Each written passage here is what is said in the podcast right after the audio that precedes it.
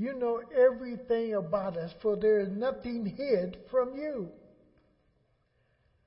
And yet, Lord, we're the ones who are always trying to act like an Adam and hide from you.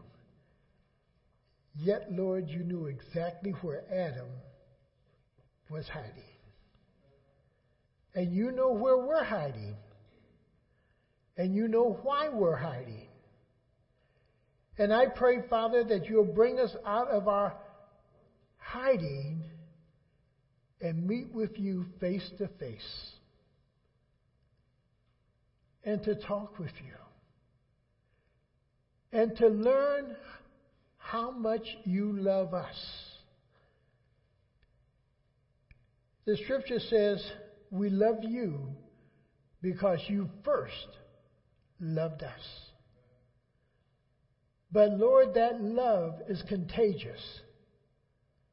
When we begin to acknowledge how much you love us, it's amazing what happens in our hearts in returning that love to you. Lord, minister to us. Help us, Lord, to be the people who you have called out from the world. Help us to be a people who will walk uprightly with you. Help us to be a people who gladly keep your commandments and keep your word. Help us to be a people who are not ashamed of you, but are willing to acknowledge you and to allow others to know that our blessings come from you. Lord, minister to us this morning. As we sit at your feet, would you teach us? Would you open our hearts and our minds that we might hear from you? Would you somehow, Lord, not allow us to just be hearers of your word, but that, Lord, you'll bring us to that place where we are doers of your word, we're participating in your word, we're actually, Lord, living out your word because you said your word is a living word. Would you minister to us? Would you bless us again and again and again? Would you cause us, Lord, to be amazed at your wonderful work in our lives and in the lives of others? Lord, you're our God. You're our Savior. You're the one who lives and dwells in us minister to us. And we'll give you praise in Jesus' name. Amen. You know, besides the funeral being a blessing, the other day I had a blessing of two young men who came into the office. Uh, and they were from North Korea.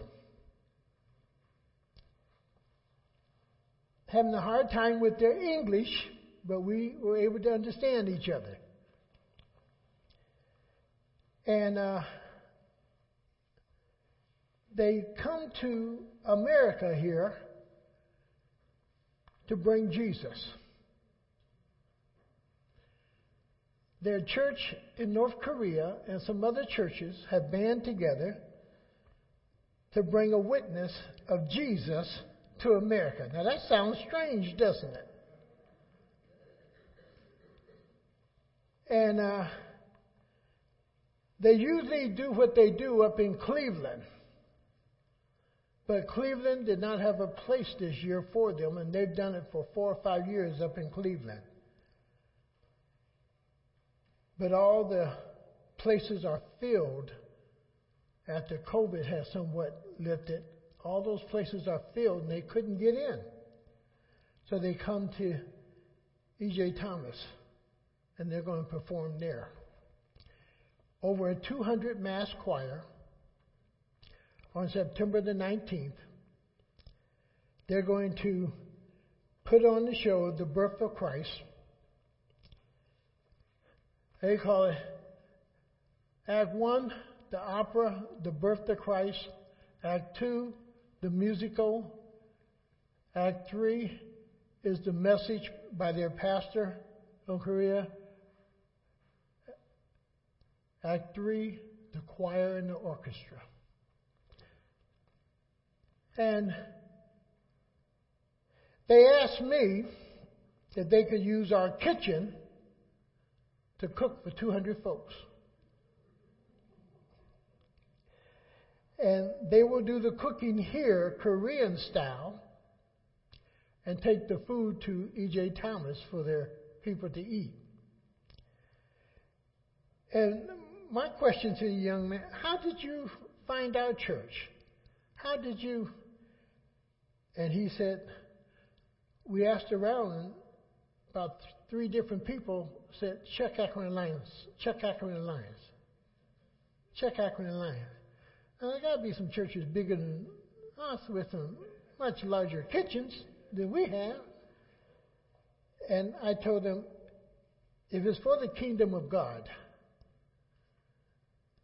uh, will accommodate because it's for the kingdom of God.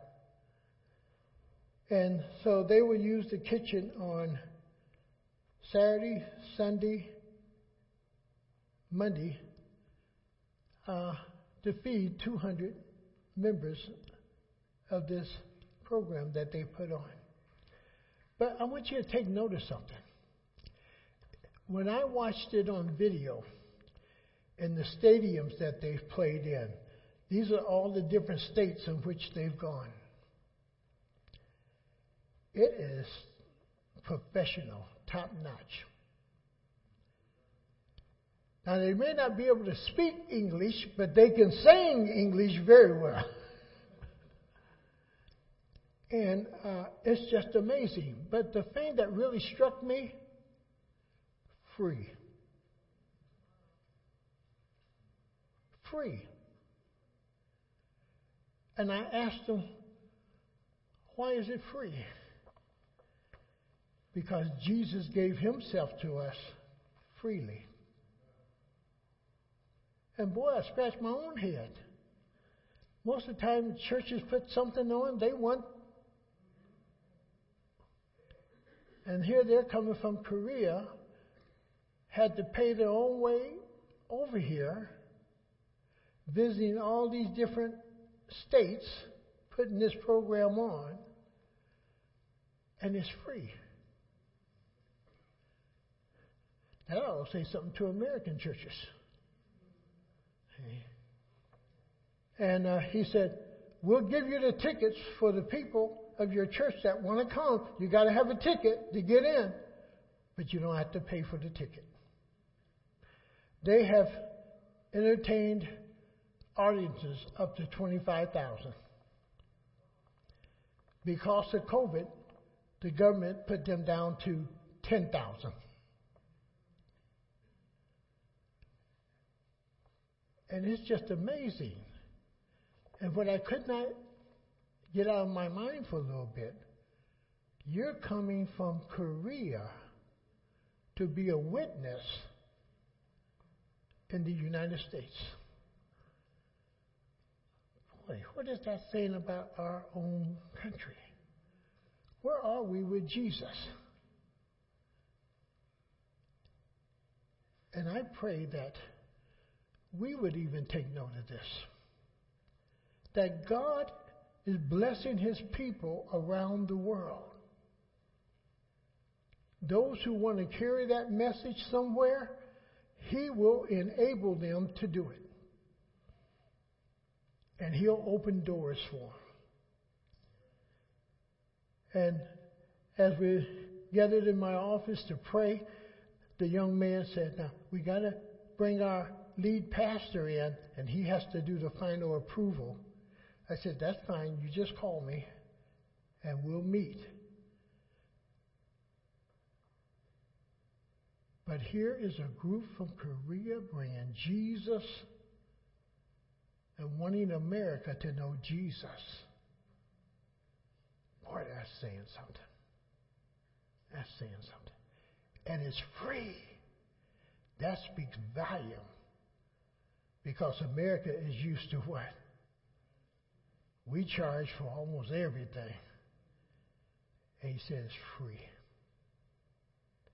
Isn't that a blessing? And I, and I hope when we get tickets, you'll run down to E.J. Thomas on the 19th.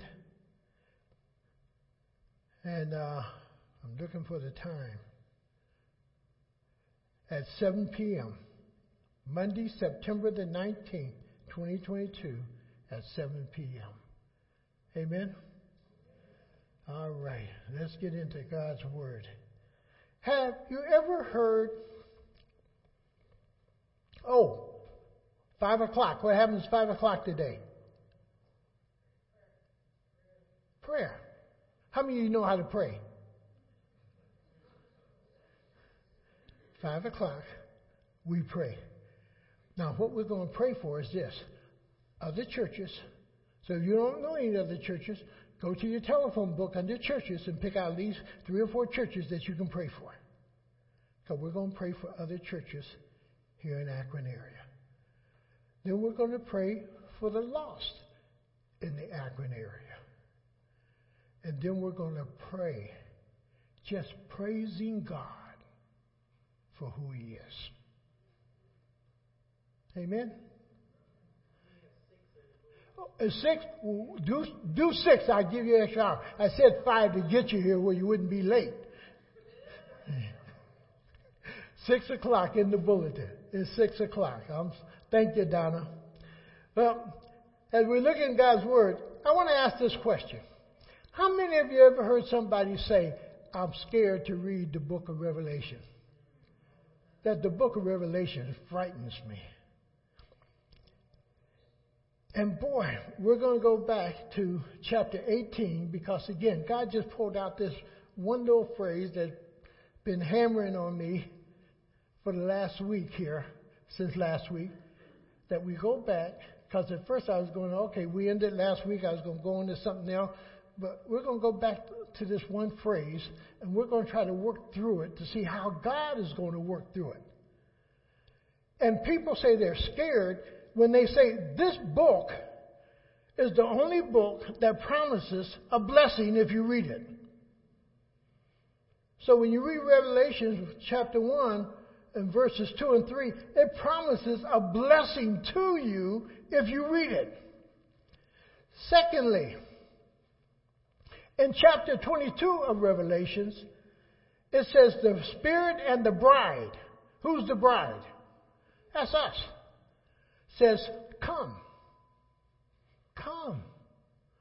Saying, Come to who? Come, Lord Jesus. Come. Now, we don't want these things to happen. And we want to get out of here. We want to run. We just want to not have any of these troubles that are going to take place in the book of Revelation. But yet, Jesus says for us, to pray, Come, Lord Jesus. Knowing this, He's not going to come till these things what? Take place. So how many of us are praying, Come, Lord? Or Lord, I don't want to go through any. Hold off, Lord. Hold off. Now we know the rapture is going to take place, but the thing is this, we don't know when. See? We can guess at it and we can say this and we can say that, but Jesus says no man knows the day or the hour. So we know it's going to take place. Now, go back to Revelation with me for a moment. In 18, go to verse 4. And even in this time, as we heard, as God's blessing, understand this God is keeping you. God's keeping, God's providing, God's working, God's doing. Is He not the same God of yesterday? Is He not the same God of today? Will He not be the same God in the future? For He is the God that changes not? Is he the same God who makes promises and keeps them, not just only in the church age, but because it's His Word, He will what? He will keep it. And somehow we forget that. That God honors His Word. So in 18, in verse 4, he again shares with us. Then I heard another voice from heaven say, Come out of her, my people, so that you will not share in her sins, in the sins of Babylon. God is always calling his people out of the world. God's always calling his people out of messes. God is always calling his people out of different situations. Why? We are holy and he separates us from the world. He's always calling us out. But look at what he says here, and this is the line that somewhat has captivated me. So that you will not receive any of her plagues. And guess what? None of us want to be under the first seven plagues or the trumpets. And my prayer is too. I'm out of here time the bowls start coming. But he says, none of these plagues will harm you. Now, it doesn't say it won't affect you, but it won't harm you. It won't be so devastated that it kills you. That the plagues that would take place is not meant to kill you, but the unbelievers, the, uh, the followers of the Antichrist. Now, does that mean that none of us die? Well, if you read the book of Revelation, a lot of us die. But it's by death of the Antichrist, putting us to death. We're martyrs.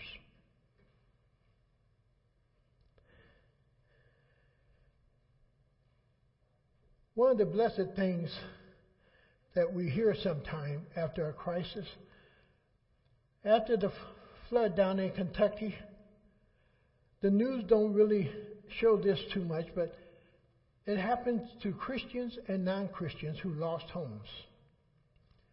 The non-Christians complain they lost everything. They lost everything.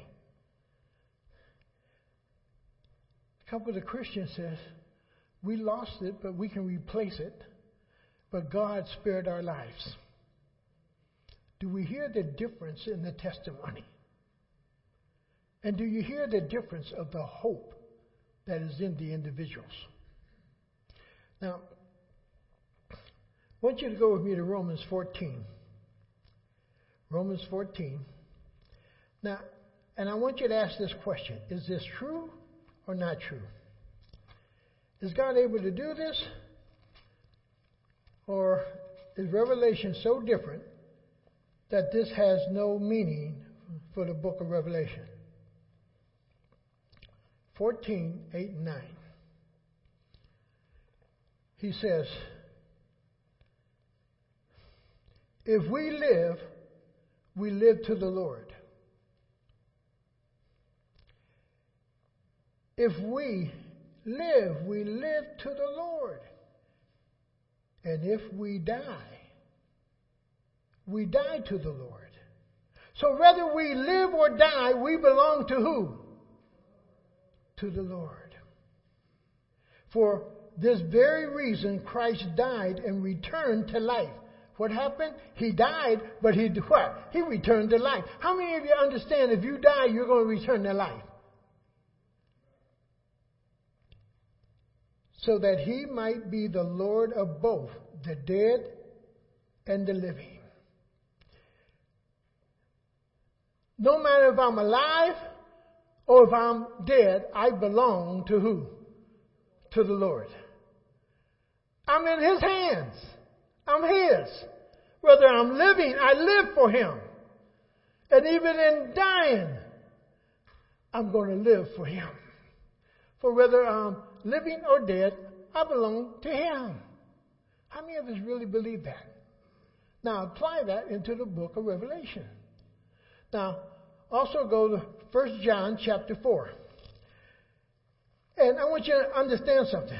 The people of Revelation most likely had this Bible or had heard about this Bible. And this is where it's so important sometime of drilling it into our kids. Now, drilling is, boy, you're constantly stating it. You're not trying to force it, you're trying to state it, state it. The Holy Spirit has to do the work in our children, just like He does in everybody else. But if they don't hear it, there's nothing for the Holy Spirit to work on. But if you put the word out there and in their ears and in their mind, the Holy Spirit got something to work on. So in 1 John 4 4, again, is this true or is it false? If it's true, it carries on over into the tribulation time, and the people who are saved, who are called the saints of God, who believe in God's word, they have this promise. So the promise is simply this here. Boy, you dear children are from God. You have overcome them because the one who is in you is greater than the one who is in the world. What did God just announce? I'm greater than the Antichrist. I'm greater than the false prophet. I'm greater than that image. And I live in you. Greater is He that is in you than He that is in the world. So when you get ready to put this together, no matter what Satan is doing, you got one who is greater. You got one who is more powerful. You got one who don't have some authority, but have all authority. And he says, He's greater. Now, if you really believe that, that your God is greater than your enemy or whatever you're facing, does that encourage you? Does that give you a confidence to stand? Does that give you strength in the inner person? When you truly believe, greater is He that is in me than that's what I am confronting out here. That's what the saints of the tribulation also have to believe, just like we have to believe it if we're going to overcome. Now, why? Why would they be able to stand? And that was my question I was asking myself. Why would these saints, in the time of tribulation, who face beheadedness, who face not having, not able to buy, not able to sell, not able to provide what they needed, but they have a God who provides what they need. And sometimes we get fearful because we think, I'm not going to be able to provide for myself. I always felt that way myself. I always had to own something. So even when I came out of school, I couldn't afford to buy a home. And the church rented us an apartment. And next to the apartment, in the back was a piece of land. And I went to the bank, found out I could buy that land for $500. I bought that land. And I told Elaine, well, if the church don't work out or we get kicked out the church or this don't happen, we can go sleep in our car on that property. Always providing or but God has always provided. And He continues to provide. And he has to provide for these saints in the time of tribulation. Why? Go to Revelations chapter 5. And I like this because many of these verses are found in Revelation. In Revelations 5 and verse 9, he simply says, Boy, and they sung a new song. You are worthy to take the scroll and to open its seal, because you were slain, and with your blood, now catch this, with your blood you purchased men for God. I've been purchased by what? The blood of the Lord Jesus Christ. I've been purchased by the blood of the Lord Jesus Christ. And then he tells me, for what? You know, he goes on down there and he says, purchase and you and you've been slain, and with your blood you purchase men. Here's the purpose for God. You've been purchased with the blood of Jesus Christ for one purpose for God. Not that you have a better life, not that you have more money, not that you have a bigger house, not that you be accepted among the world and you're successful, but for one purpose, one purpose only for God. Now, what God does with you, that's between you and God. I never saw myself as a pastor. Only thing I wanted to do is be a good sheet metal man, a good furnace repair man, a good installer of ductwork with heating and air conditioning. All I wanted to do. And I even told people, I'm going to be retired by 50 and I'm going to have my own business. I had bought my shop equipment. I'm ready to go. I'm doing it. I'm working at it. And God just messed my plans up by calling me into the ministry. Retired at 50, went out the window, and here I am, 76, and still working. But, but the, whole, the whole process for God. For God. And I have to understand, you have to understand, you've been purchased with the blood of Christ for God. Not for your success, not for this, not for that, but for God. And those saints during the time of tribulation. They have to be, to be saved in the same manner we were saved by the blood of Jesus Christ. For what purpose? For God. And God can do anything He want to do with them. And many of them are going to die as martyrs, being beheaded. And most of us in this room say, I want die that way. I want to. I just want to die just on my pillow.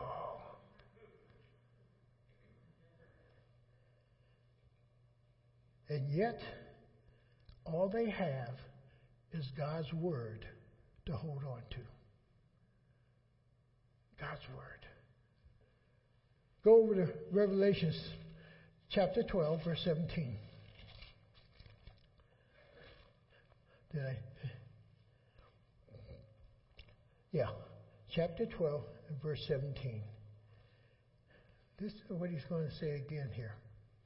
Let me get that chapter 12 here. He says, Then the dragon was enraged at the woman. Now, the woman here is Israel. Israel brought forth the child, Jesus. If you didn't know it, Jesus was Jewish. And says, the woman, the dragon was enraged at the woman and went off to make war against the rest of her offsprings. Who's the offsprings? The children of Abraham, the children of faith. Those who would believe, those who would accept the Lord Jesus Christ, those who are called Christians and saints and the children of God, went off to make war against them, to fight against them, the offsprings. And he's fighting us now. The only thing different, we're not catching the full effect. The full effect comes from Satan when the Holy Spirit's hand is removed and Satan can do anything he want to do. That's what we see in the book of Revelation in tribulation. The Holy Spirit's hands been removed from withholding the outpour of Satan. Satan can do a little bit right now. But he's on a leash. He only go so far. But there's going to come time he can go much further because the hand of the Holy Spirit's been removed. And it's going to go after the offsprings at that time. those who believe in the Lord Jesus Christ, went off to make war against the rest of the offsprings. Now, catch this. This is strange here. Catch this next part of this verse. Those who obey God's commandments and hold to his testimony of Jesus. And what we're going to hear here a little bit is boy, what did these saints hold to? What did they really hold to? What, what was it that kept them? Go back up, if you would, and let's pick up in verse 11 of chapter 12. Here's how they overcome. They overcame him, the Antichrist, by the blood of the Lamb and by the word of their testimony. By the word of what? Their testimony. What was their testimony about? The word of God. Their testimony was about the word of God.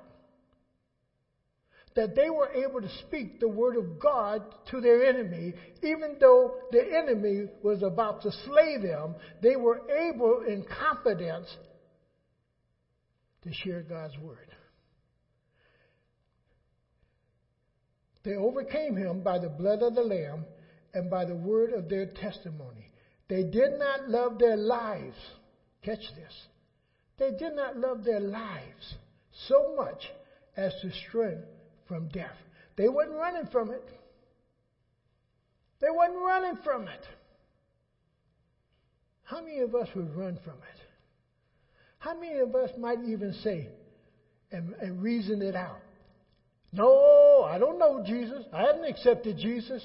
And then, boy, they let us go, and we take off, and we look up, we say, Lord, you know my heart.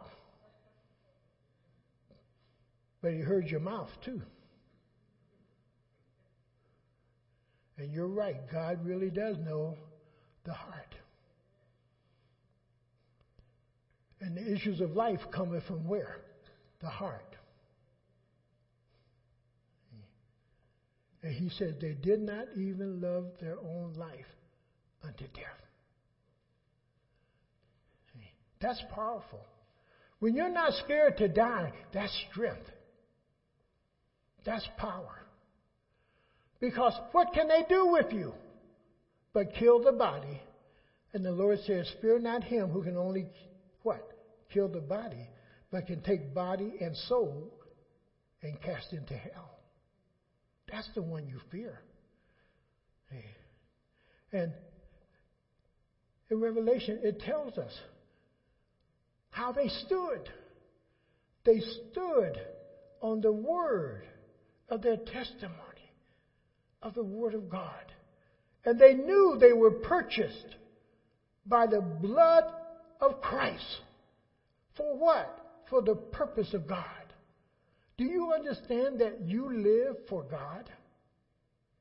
You don't live for self. You don't live for neighbor. You don't live for children. You really don't live for the wife or the husband. Your first purpose is to live for God.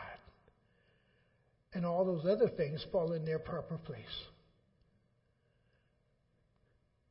Go over to 1412. 1412.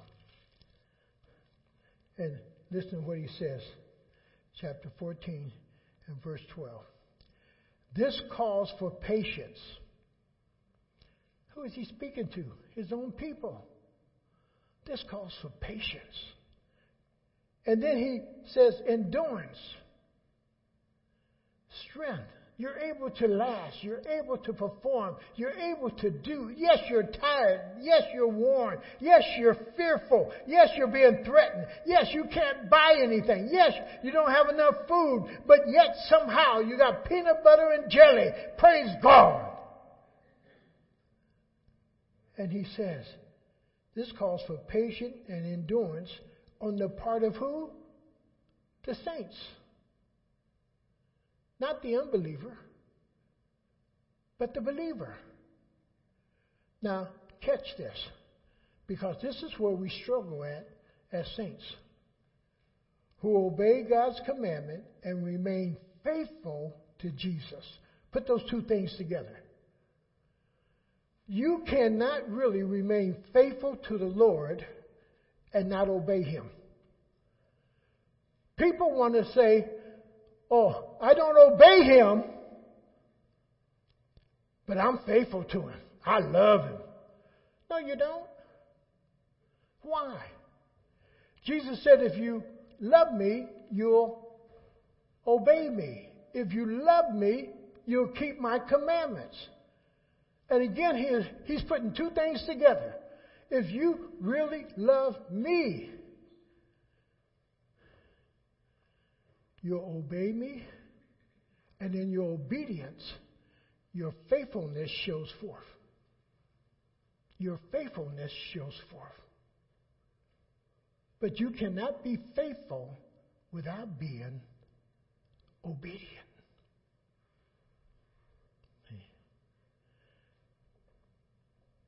Run over to chapter 19, 1910. I said, all these verses are found right here in, Re- in Revelation. And, and these verses are to the saints that are going through whatever they're going through at that time. So in 1910, he simply says, Boy, at this I fell at his feet to worship him. But he said to me, Do not do it. I am a fellow servant with you and with your brothers who hold to the testimony of Jesus. Here is John. John was taken up by the angel, and the angel is leading John, and John falls down to worship the angel. And the angel says, Don't do it. You don't worship me. The only thing we worship is Jesus Christ and Him alone. No one else shed their blood for us. No one else died for us. No one else arose for us. No one else sits at the right hand of the Father making intercession for us. Only Jesus. And he says, At this I fell at his feet to worship him. But he said to me, Do not do it. I am a fellow servant with you and with your brothers who hold to the testimony of Jesus. Worship God. For the testimony of Jesus is the spirit of prophecy. The only one who can truly bring prophecy to pass is who? Is God. God, in the Old Testament, in Deuteronomy, said, if you want to know if a prophet is really from me, one test. He speaks and it comes to pass. He speaks and it comes to pass. Today we got a lot of people prophesying, but not much coming to pass. But when the prophets speak, God brings it to pass. Now, last one over in 24. Revelations 20 uh, verse 4. Then we got to hit just one more area if you give me a little extra time. He says, I saw the thrones on which were seated those who had been given authority to judge. And I saw the souls of those who had been beheaded. Who are the ones being beheaded? The saints. They're not dying because of the plague.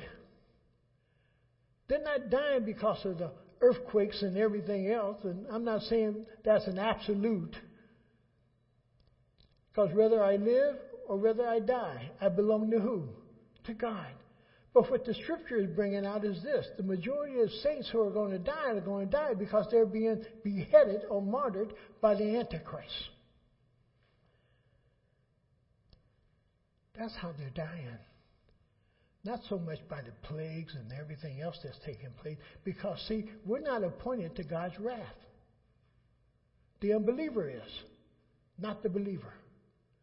And somehow God keeps us. That don't mean I don't suffer some. That don't mean I don't feel the pressure. That don't mean I might not lose my home and I might be living out in a tent in the woods or, or I may not be able to eat how I've been accustomed of eating. I don't have a freezer full of food. But somehow, day by day, God gives me my daily bread. God takes care of. He provides. And he says, And I saw the souls of those who had been beheaded. Follow with me a little closer. Because of their what? What's your testimony? Are you ashamed of Christ? Are you ashamed to live for Christ? Are you ashamed, as that old record say, hit the road, Jack, hit the road, miss? I mean, somewhere there's some standards. Don't be ashamed because you don't have the latest suit or the latest dress. That's not what God promised you. He promised that you'll be clothed, not with the newest fad or the newest this or the newest that or the newest car, but that He'll provide for you. And He says, because of their testimony for Jesus. Now, catch this second part. And because of the Word of God. They stood on the Word. They would not back up. They would not recant. They would not renounce Jesus. They stood on the Word. And they lost their life. They lost their life. Not because of a plague, not because of something else, the trumpets. They lost their life based on the very fact they stood for Jesus Christ. If some of us were in some other countries, would you really stand for the Lord? If you were in some parts of India where Hinduism and many other things dominate, would you really stand for Jesus Christ?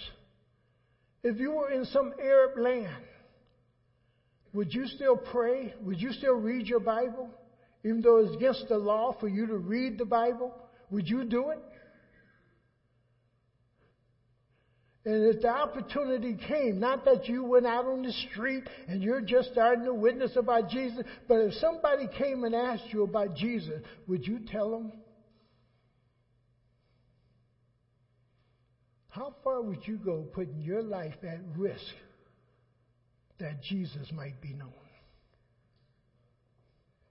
That's something we all have to answer.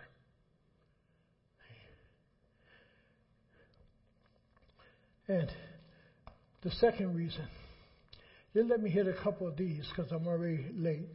And, and, thank you for giving me the extra time. See, I can't blame it on Dick. It has to be on me. No, not on me either. Thank you, Lord. It's on y'all. Y'all took long, too long to bless. See? But in Exodus 32, 32, we'll just hit three of these and you can look up the rest of them. But in Exodus 32, it's the first time that we hear about this thing called the Book of Life. And, um, or this book that God keeps. And we need to be mindful. God keeps books and God keeps good records. And it's an accounting term when it talks about the books and so forth. Because an accounting has to keep what? Good books, good records. So in verse 32, he says, But now, Moses is talking because the people of Israel have sinned. And Moses is making this request. If you look up in verse 31, but for time's sake, we're going strictly to 32. But now please forgive their sin but if not, then blot me out of the book you have written. Moses was knowledgeable of a book. We call it the Lamb's Book of Life or the Book of Life. And he says, Now, Lord, before you destroy all of them, destroy me. Now, that's the answer sometime for leadership. If anybody's going to suffer, the first one who should really suffer should be who? Leadership. Why? The example always comes from leadership. That's why Jesus Christ, as the head of our church, suffers and goes through the things that he goes through, that we might also take courage and be able to go through them also. Somebody can spit on me and I don't have to retaliate. Somebody can slap me and I don't have to retaliate. Somebody can cuss at me. I don't have to cuss back at them. Why? I have an example in who? In Jesus. And he says, Lord, take me out of the book. Now, what makes this so powerful? In Romans chapter 9, Paul says the same thing Lord, I'll go to hell for all Israel. I'll go to hell for all Israel. Now, now, the Lord hadn't put that on my heart about y'all. but that's not saying that I'm not called to suffer as a leader sometime and to intercede. Two more verses and we're done. Let's go over to Philippians 4 3. Philippians 4 3. like I said, when you go home, take a look at them. Philippians 4 3.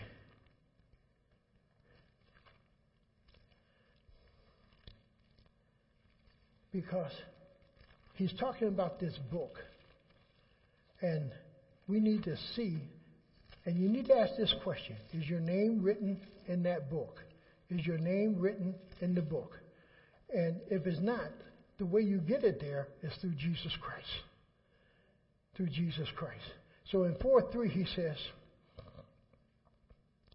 Yes, and I ask you, loyal yokeful, yoke fellows, help these women who have contended at my side in the cause of the gospel, along with Clemens and the rest of my fellow workers.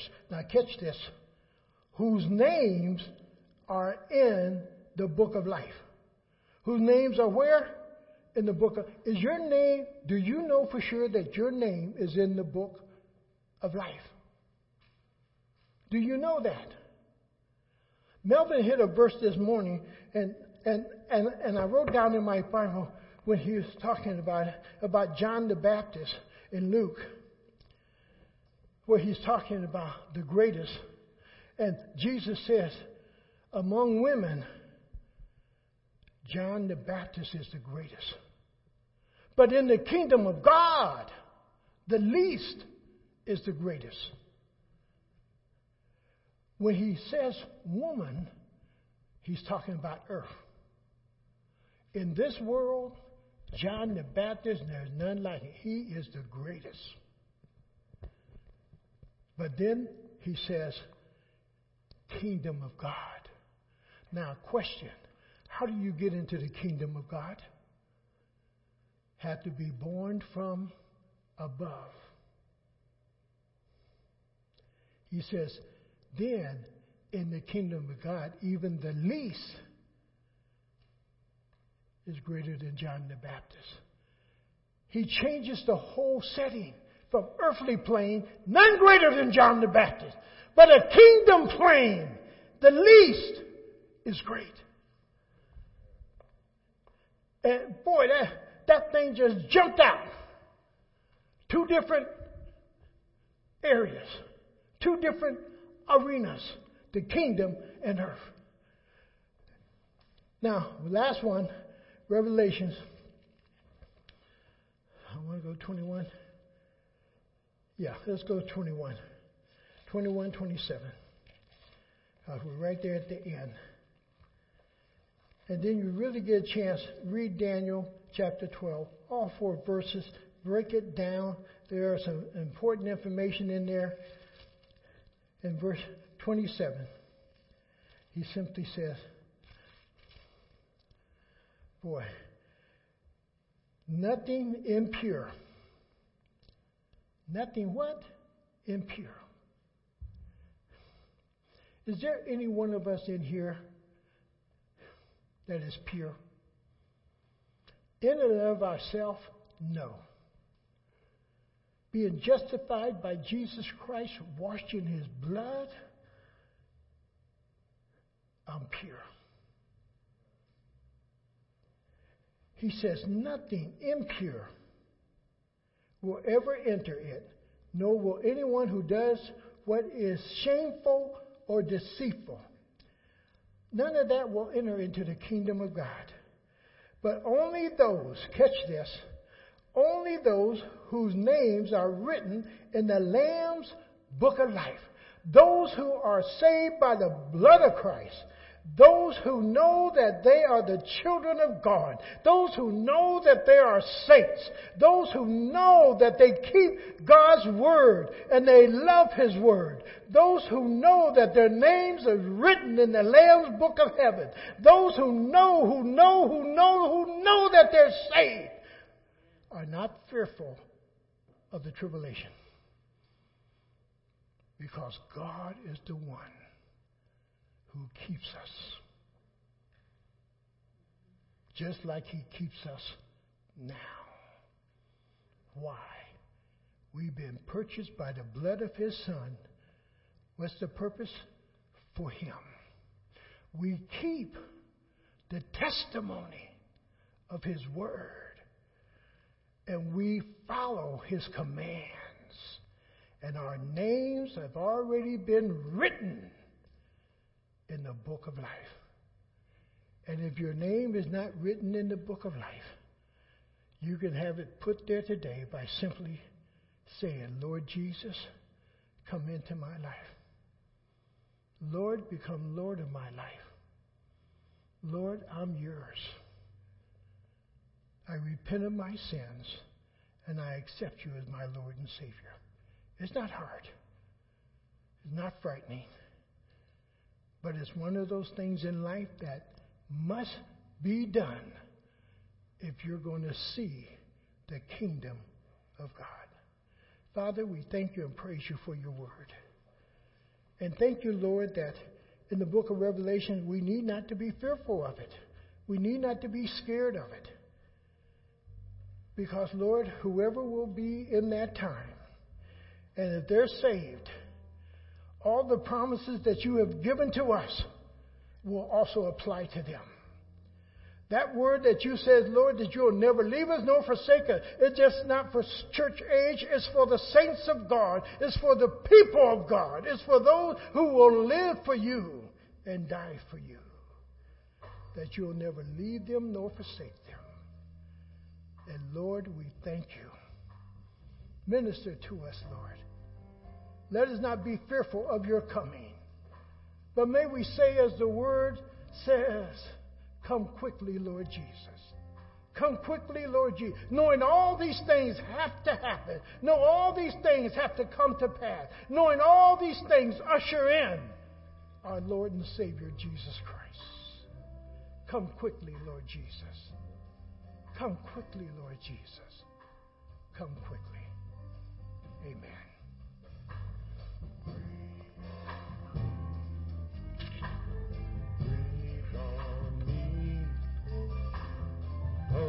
Holy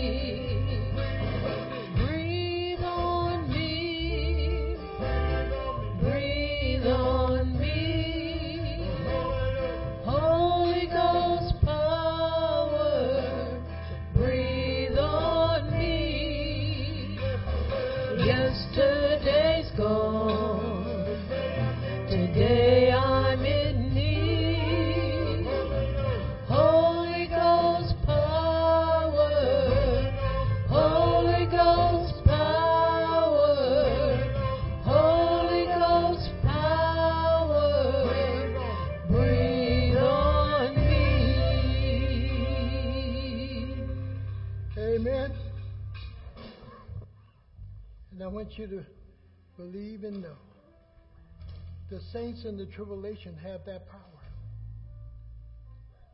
They have to lean on who? The Lord. I want you to understand, you have that power right now. And all you have to do is what? Lean on the Lord. Lean not on your own understanding or on yourself, but lean on the Lord. He don't mind it. Lean on Him. Use Him up. Yes. Use Him. He wants you to. Father, we just thank you and praise you, Lord, for your loving kindness to us. And we thank you, Lord, that you're there for us. But teach us that, Lord. No matter what we're going through, no matter what's happening in our life, you're there for us. You're there.